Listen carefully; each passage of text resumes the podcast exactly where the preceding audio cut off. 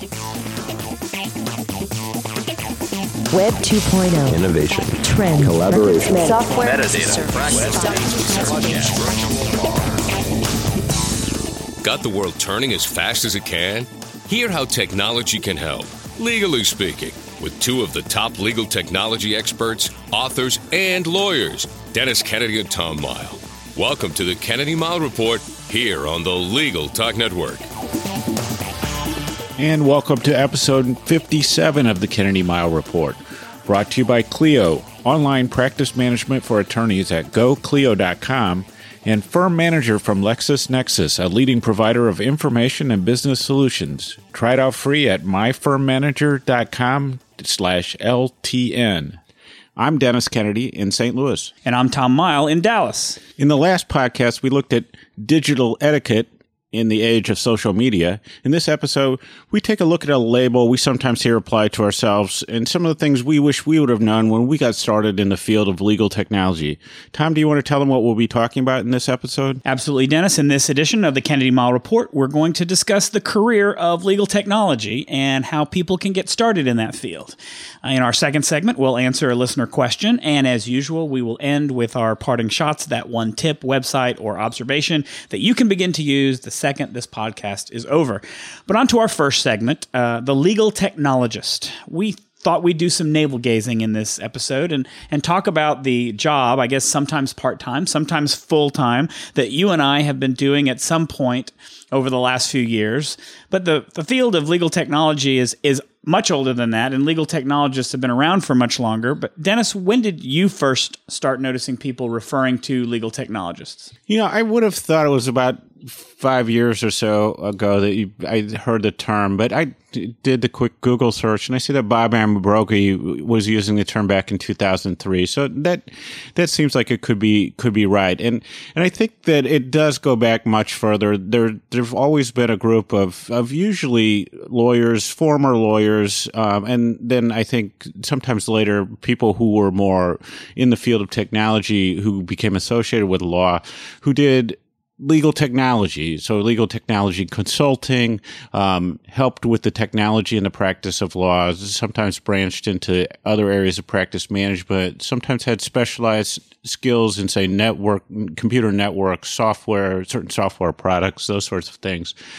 And then it became almost a, a, field of its own over the years, and I say especially in the last five years, it's it seemed to be the case of that. But you have people who've gone back a long time. I always associate the term legal technology with, with Ross Kodner, and I don't know whether he was really the first one to use it, but I think he helped kind of carve out that category. And and uh, you know we have a ton of friends who are all have been around this field for a while, and I think there was always a struggle, um, and and why legal technologists became the word that's that's popular these days, um, because some people really did consulting work. Some people did some specialized uh, technology work. Other people were just sort of writers, speakers on on the topics, and so you couldn't really, if you didn't do consulting, you know, legal technology consultant didn't really s- seem like it fit you.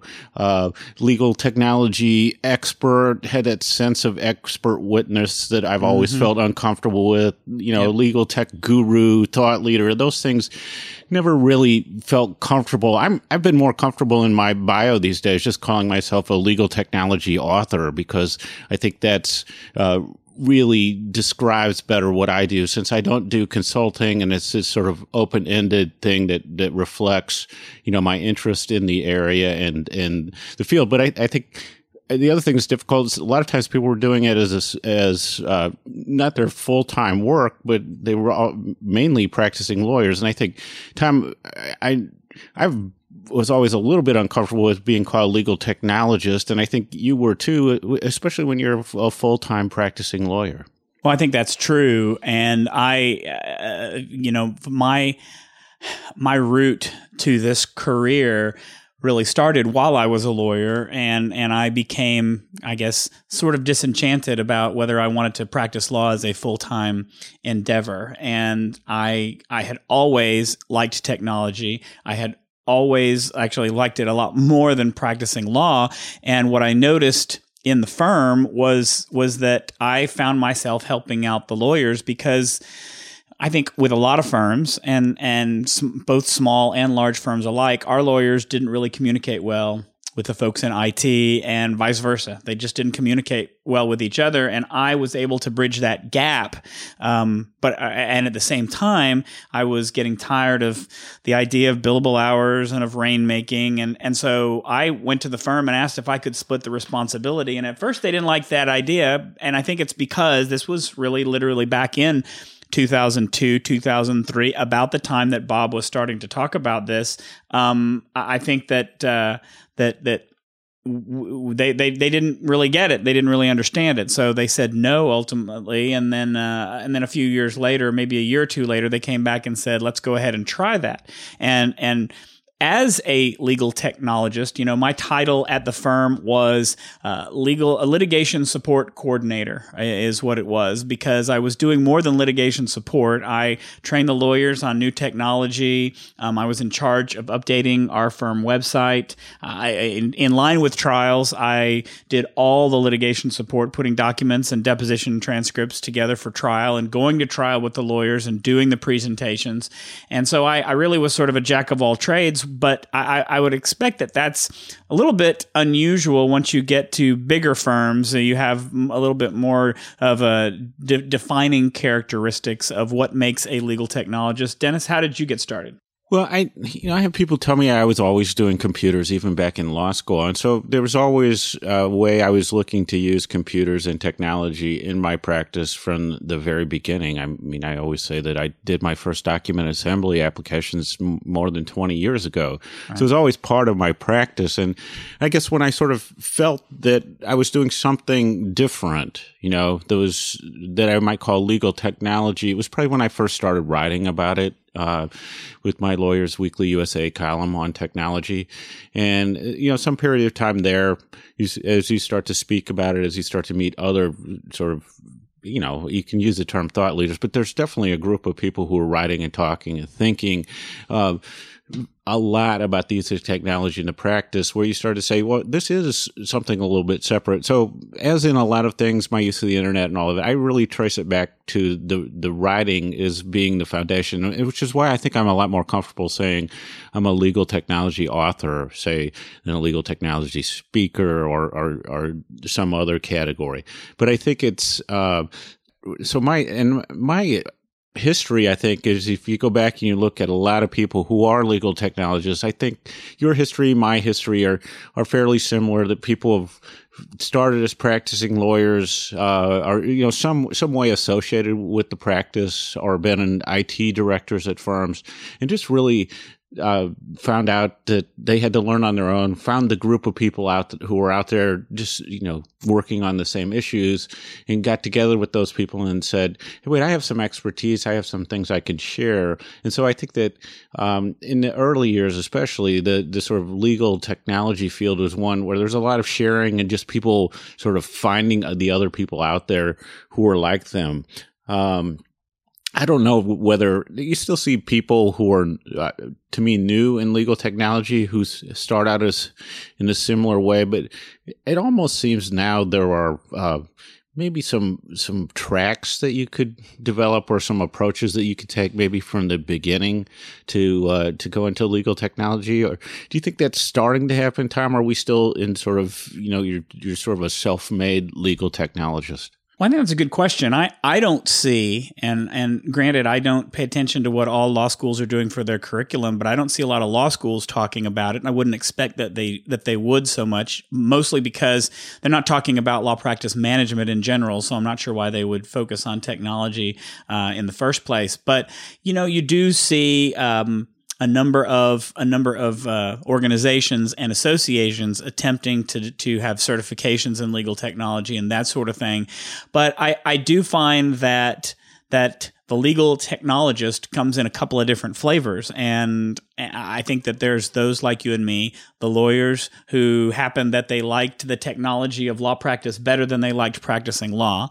Um, although you're you're not quite in that category because you are still practicing law. But uh, but it's not just those folks. You've got the non lawyers who have a technology background who, um, who who have fallen into that. You've got the folks who are working in litigation support departments and legal technology departments of big law firms who have no law background, but maybe have good project management background, good technology background, uh, and they're able to, uh, to, to to fit into the law firm uh, area. There's lots of folks that we know, lots of experts in legal technology who don't have a legal background, and uh, you know folks like Debbie Foster, Adriana Linares um, are both folks that that are very strong in legal technology but aren't practicing lawyers. But I don't know. Do you think? And I'll, I'll come back real quick with my my answer to this question. Do you think that uh, that being a lawyer is a necessary requirement for being a legal technologist? And I I'll give my answer before I let you give yours. And and and my answer is I don't, I obviously think it's not necessary to be a legal technologist, but I think it helps a lot. I think that the ability to understand how lawyers need to use technology and the, and, and the, the way that uh, they need to, to, to approach it and the way that they think about it uh, helps inform you a lot uh, on on advising them on the types of technology to use. Obviously, not a prerequisite, but I do think that I have some advantage in talking to lawyers um, over non lawyers. I don't want to to to to to set a, a, a, bright line here because I think clearly there are lots of folks who who are non lawyers who are great uh, in talking to lawyers about it. I think that it is that, that legal technologists who have a law background do sometimes have an advantage over others. Did I just step and put my foot in it, Dennis? No, I, I don't think so, Tom. I mean, I I agree with you, and I you've got me thinking about the notion that I think the legal technologist idea came about as uh, sort of legal technology generalists, and you and I are sort of classic example of legal technology generalists. Uh, we've done fifty seven podcasts on different topics. I, you know, so that gives us that uh, we're sort of eclectic in a way, but we can talk about most of the legal technology topics, but we're we're generalists. We have certain areas of of expertise, um, but when we're not necessarily going to you have an exception you know based on on the work that you do obviously in records management e-discovery that sort of thing. But we're typically not going to consult on things. We're not going to install networks. We're not going to be a uh, specialist on different types of programs you know that sort of thing. And so i, I see that that changing things. So you see um, a world where people can come in and specialize, and you can become, say, a you know a, a Windows networking expert with a lot of law firms as your clients, and become right. come into legal technology that way. But I I think it's I don't know that you have to be a practicing lawyer. I think being a practicing lawyer helps, uh, especially with credibility, and you know because all lawyers think their practice is unique, and there are nuances that non lawyers don't don't really get. And I often go back to the example of a a short period of a couple years where people wanted to have me talk uh, about electronic discovery and never having litigated never having done any uh, electronic discovery that was always bizarre to me. But what people told me and people i respected was that i had a knack for describing what was going on in the e-discovery process what the issues were and putting it in terms that lawyers could understand and seeing it from the lawyer's perspective. And i think that that that is the piece of uh, being a legal technologist as a lawyer, that's a that's a big help. I think sometimes being a, a lawyer as the background can be a hindrance because it limits, uh, you know, maybe the technology you're familiar with to what you've used in the past, those sorts of things. But people have done some interesting things, and I, you know, the uh, if you look at Craig Ball as an example, who's a practicing lawyer who then um, focused on a specialty skill set, computer forensics, and then e-discovery to leverage it into being a uh, clearly one of the, the leading legal technologists. That's that's a, another uh, approach. So you do see a, a number of uh, of different ways that people do it. So I don't I don't think you have to be a lawyer, but I think it you do need to understand how lawyers work and and think. I I agree. So let me throw a question back at you and say, what do let's say that we've got some lawyers who are listening to this, or maybe some law students who are listening to this, um, or maybe non-lawyers who are listening to it. What is uh, your advice for getting involved or getting started if they're interested in being a legal technologist or just being in the field of legal technology in general? You know, I've I've talked a fair amount with law students about about this subject because the job market is so bleak for law students mm-hmm. to become yep. lawyers. And I say, if you have a, pa- and I think you really do have to have a, a, real passion for technology and just really enjoy technology. But probably these days, even if you don't, uh, in the e-discovery world, there's there's enough of a need that you can kind of get in there.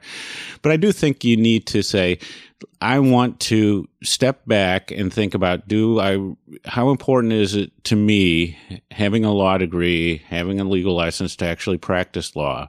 Um, what how much of it how difficult will it be for me to step away from that and say I want to go more into the technology field and then to identify the things that you really like and are good at and where there's there's market for and to say how can I build up my skills? I mean I, I mean I look at Craig Ball as an example. At uh, other people who've got into this I mean the the amount of time and effort that they've put into beco- developing some expertise and learning about things. The people who are good about e-discovery I mean they track track people down. They read everything they can. They they learn certain things, uh, you know, as much as possible um, to kind of figure out what's out there. So I think you have to go into it with that same kind of commitment that you would to saying, "I want to be a, a really excellent lawyer." No, I, I, I agree with that. I think that um, and uh, one thing that I will disagree with you on, though, is about knowledge of technology, and especially when we think about e-discovery. I and I, my answer would have been different a, a, while ago, and I think that it's moder- moderated over the past year or so, uh, as far as e-discovery is concerned. I think that to be successful in e-discovery, you have to have a pretty decent knowledge of technology. And and the reason I say that is I'm I, I think that I do very well in in talking to clients about the general process and and the people involved and the way that the electronic discovery reference model um, works and how it should work within corporations or when law firms are handling e-discovery. But when they start asking questions about well how do i make that work in my company? What kind of technology do i need? And how does it all fit together? I think that's when you really need to understand the different technologies that are out there what their limitations are what their capacities are how they work in general.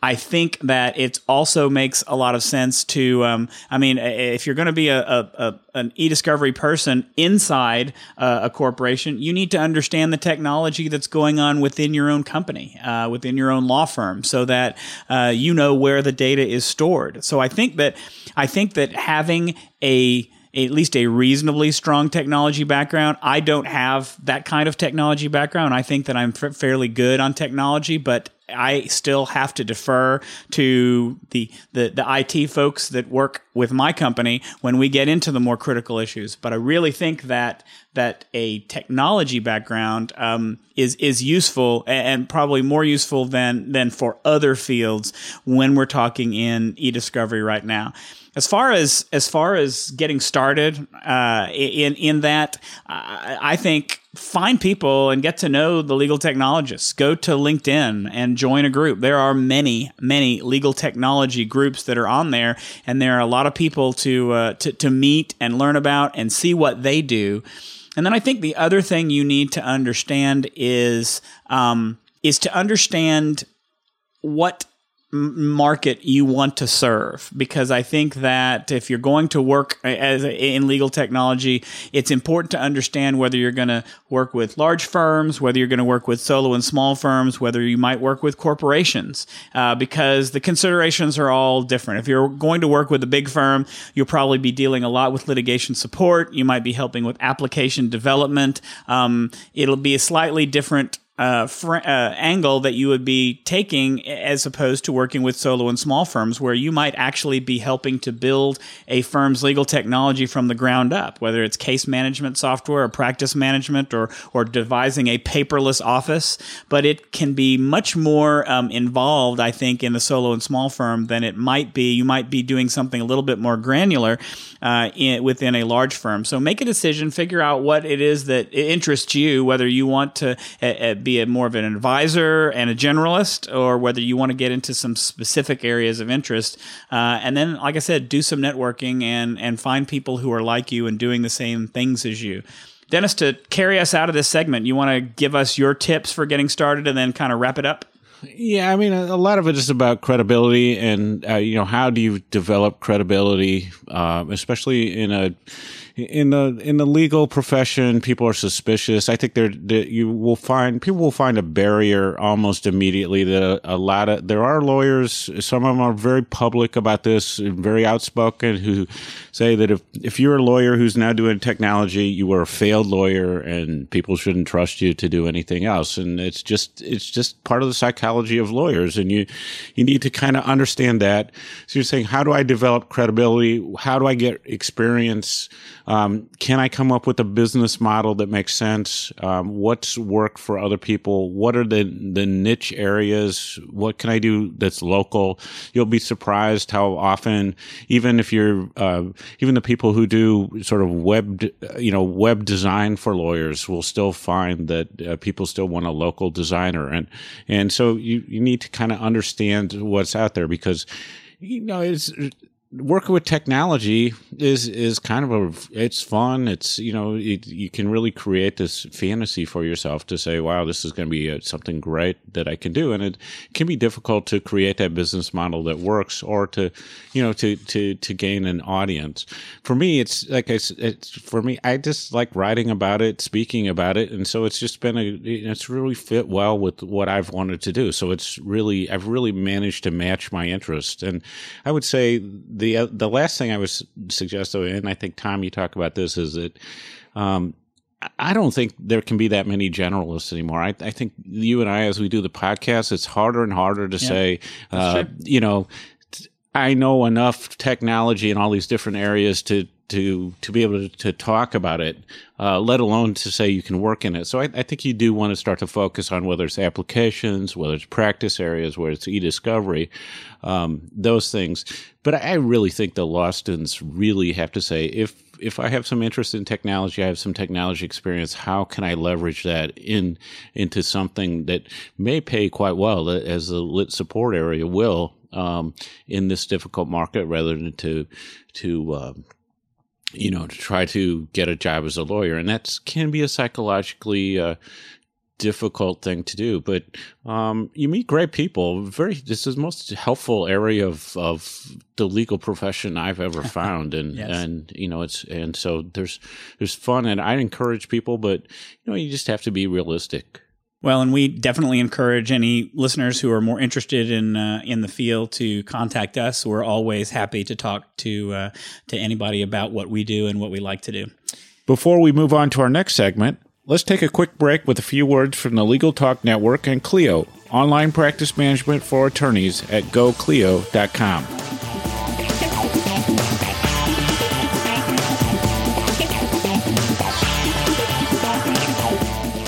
Hi, my name is Kate Kenny from Legal Talk Network, and I'm joined by Jack Newton, president of Clio. Jack takes a look at the process of moving to the cloud. Now, how long does it take to move to the cloud, and is it a difficult process? No, I, with most cloud computing providers, moving uh, your data into the cloud is something that takes just minutes, not hours or days to do. You can get signed up and running with most services in just a few minutes. And uh, even if you have an existing, uh, a legacy set of data that you want to migrate to a, a web-based practice management system like Clio, there's migration tools and migration services that we're able to offer to ease that process. So most firms can be up and running to the cloud in less than in the cloud in less than five minutes and can have their data imported uh, in a matter of hours or days. We've been talking to Jack Newton, president of Clio. Thank you so much, Jack. Thank you. And if you'd like to get more information on Clio, feel free to visit www.goclio.com. That's G-O-C-L-I-O dot com.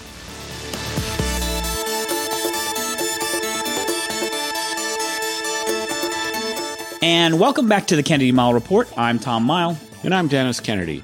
We always encourage questions from our audience, and we have one today. Here it is.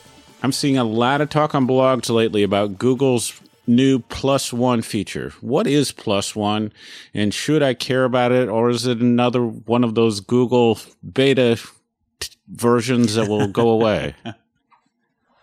Tom? Well, you know, until we saw the question, I didn't care much about it. I'm I'm still not sure that I care a lot about it, but I'm I'm intrigued to a certain extent. It's to me it's it's a a, new experiment that Google has introduced that I think has the potential to be interesting, but uh, I think that it might be something you could pass up if it's not something you're interested in. I think that the plus one button is very similar to the like button on Facebook. If you're used to to giving your stamp of approval to sites or to status updates or to links that you like, then you will be very familiar with the plus one button. Uh, you have to enable it first. You have to go into uh, just go just if you go to the Google search engine and, and, and search for Google plus one, it'll bring you to a page where you can enable it within your Google account. You have to be signed into Google, and then uh, it's a it's an experiment within their labs, and you can only sign up for one experiment at a time, and and so you have to sign up for uh, the plus one.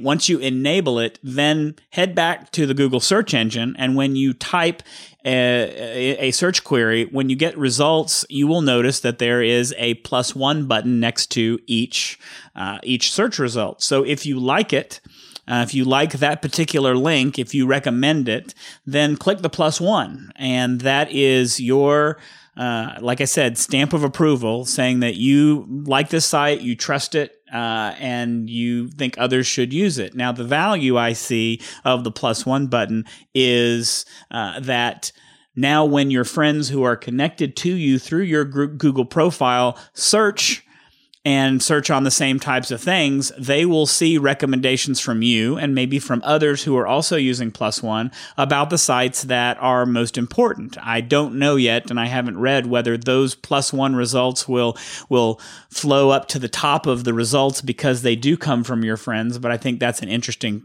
idea. Uh, I it, it I think to me is a new step in what we've been calling social search, uh, the ability to see what your friends find valuable and to uh, to to look at the uh, uh, the links and the sites that they trust and that they're using.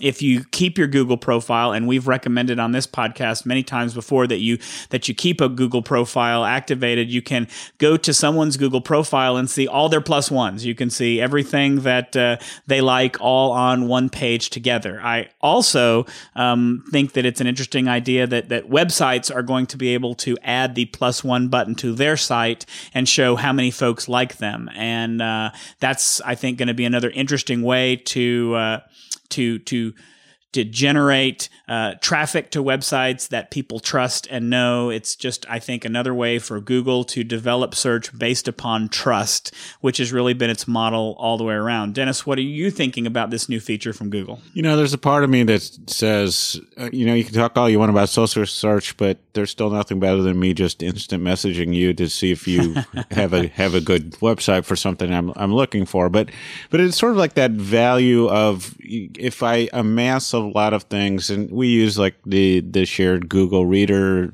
uh, items and things like that, where I, I say, well, if I can sort of see some of the things that other people that I know and respect are reading, that's potentially useful to me.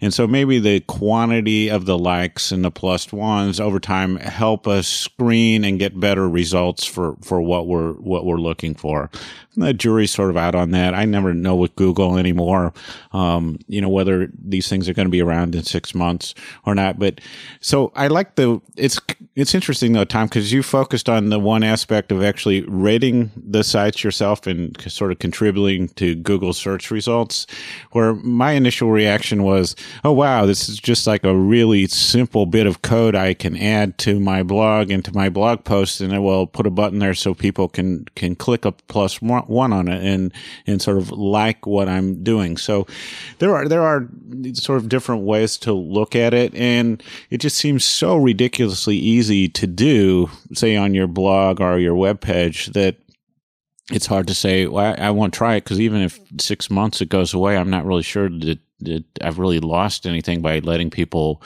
you know, plus one some of my blog posts that they like.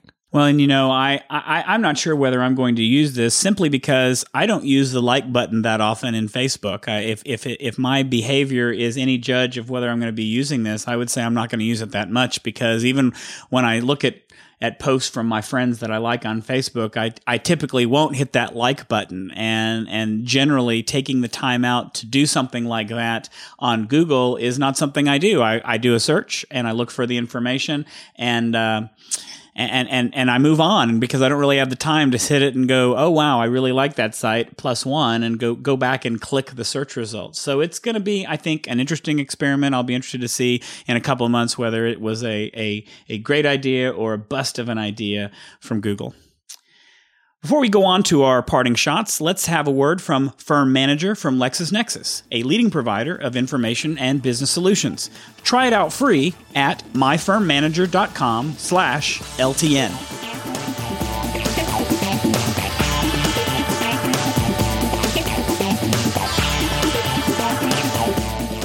Thanks for tuning into our program today. We want to let you know about something extraordinary happening in the legal industry. Right now, hundreds of independent attorneys just like yourself are working to bring a very special product to market. These attorneys are part of a development program at LexisNexis, and they are working under NDA on a brand new application that will change the way you run your practice. This solution, LexisNexis Firm Manager, is a web based, highly secure application operating in SAS 70 Type 2 attested data centers. If you are interested in test driving LexisNexis Firm Manager at no charge, or to learn more, visit www.myfirmmanager.com slash LTN. If you like listening to the Kennedy Mighell Report, you might also like the podcast, Law Technology Now on LegalTalkNetwork.com.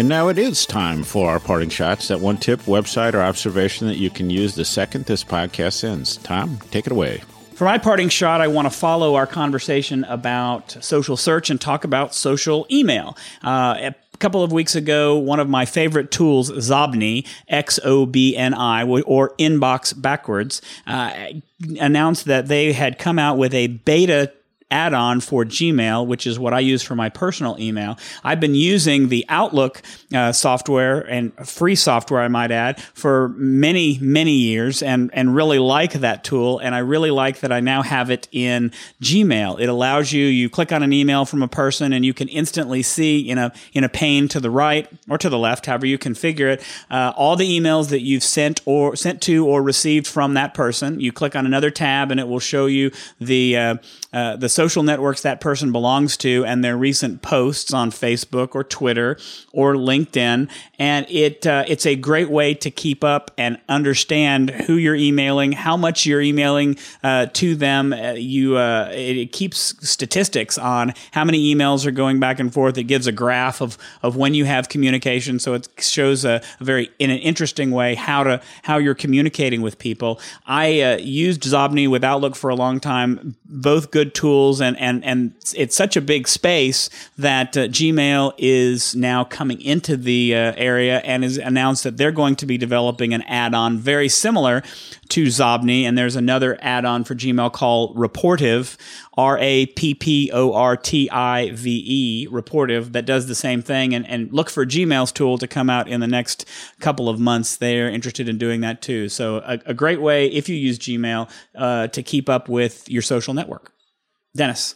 Well, Tom, as you know, I just love really simple technologies that really help you out. And one of the great things about being in the world of legal technologists is you get these great technology tips. And so I just came back from vacation at beach house in, in Florida and I was reminded of one of my favorite I love to call it a technology tip, although some might disagree, uh, that I got from uh, Ernest Svenson, the, also known as the blogger Ernie the Attorney. And so I think it was a tech show one year, Tom, Ernie was telling us how he used the sleep mask whenever he went to a hotel because there were all these LEDs and other lights in your rooms from smoke alarms and stuff like that. So we all thought back to I Love Lucy episodes in these 60 sitcoms with people wearing these big sleep masks to, to, to sleep just over their eyes. Uh, sometimes they call them eye shades, I guess, as well. And we all laughed at Ernie. Um, and until I went back to my hotel room and I saw there were like blue LEDs, red LEDs, green LEDs, orange LEDs, lights coming through the shades. It was unbelievable. And so more and more in your house and otherwise with all this technology, it does look like an, an airfield in sometimes in the rooms that you're in. I, I, I was just for the fun of it, the last hotel room I was in, I counted, uh, I think it was 15 different lights that were on, um, in the room, just little LED lights.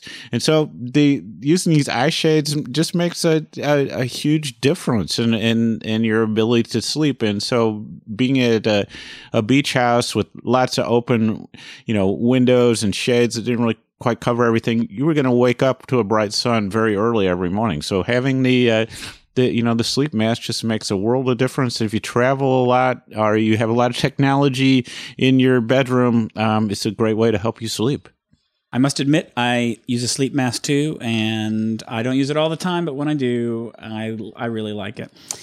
So that wraps it up for this edition of the Kennedy Mighell Report. Thanks for joining us on the podcast. If you like what you hear, please subscribe to our podcast at the Legal Talk Network site or in iTunes. And if you have questions or suggestions for upcoming episode topics, please email us at tkmreport at gmail.com. So until the next podcast, I'm Tom Mighell. And I'm Dennis Kennedy, and you've been listening to the Kennedy Mighell Report on the Legal Talk Network, the premier online legal media network. And remember, you don't have to be a legal technologist to subscribe to this podcast in iTunes. The views expressed by the participants of this program are their own and do not represent the views of, nor are they endorsed by, Legal Talk Network, its officers, directors, employees, agents, representatives, shareholders, and subsidiaries. None of the content should be considered legal advice. As always, consult a lawyer.